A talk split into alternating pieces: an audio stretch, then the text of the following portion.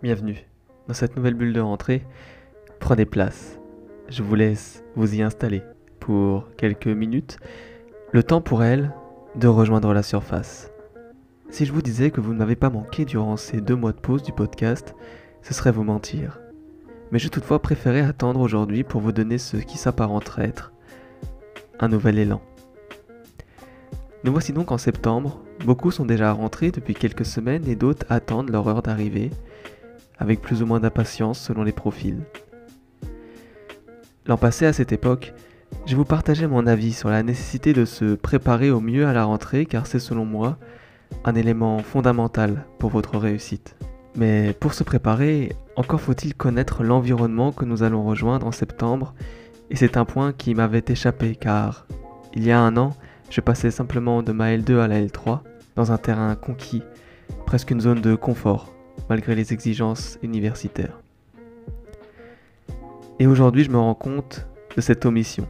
Car après ma L3, je voulais changer de faculté pour connaître de nouvelles choses, et me voici maintenant donc dans un nouvel environnement.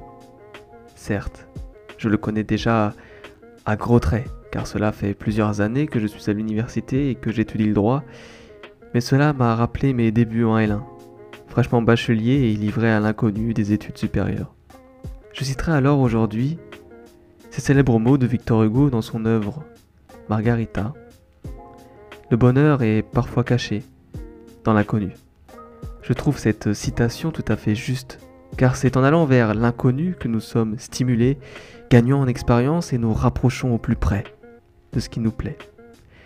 C'est la raison pour laquelle il faut être attiré par l'inconnu, expérimenter de nouvelles choses, comme lors d'une rencontre amoureuse, c'est la part d'inconnu chez l'autre qui nous passionne.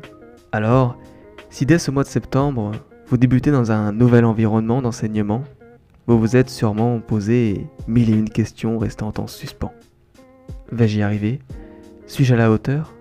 Que vont penser les autres élèves de moi? Je ne vous demande pas de vivre dans le déni de toutes ces questions, mais plutôt dans la réalité. Vous me demanderez sans doute, qu'est-ce que cette réalité? La réalité, c'est premièrement que vous n'êtes pas le seul à rentrer pour la première fois au sein de cette faculté. Tous les autres, ou presque, sont logés à la même enseigne que vous. Deuxièmement, ne doutez jamais de votre niveau. Peu importe en réalité. Vous êtes justement là, en formation.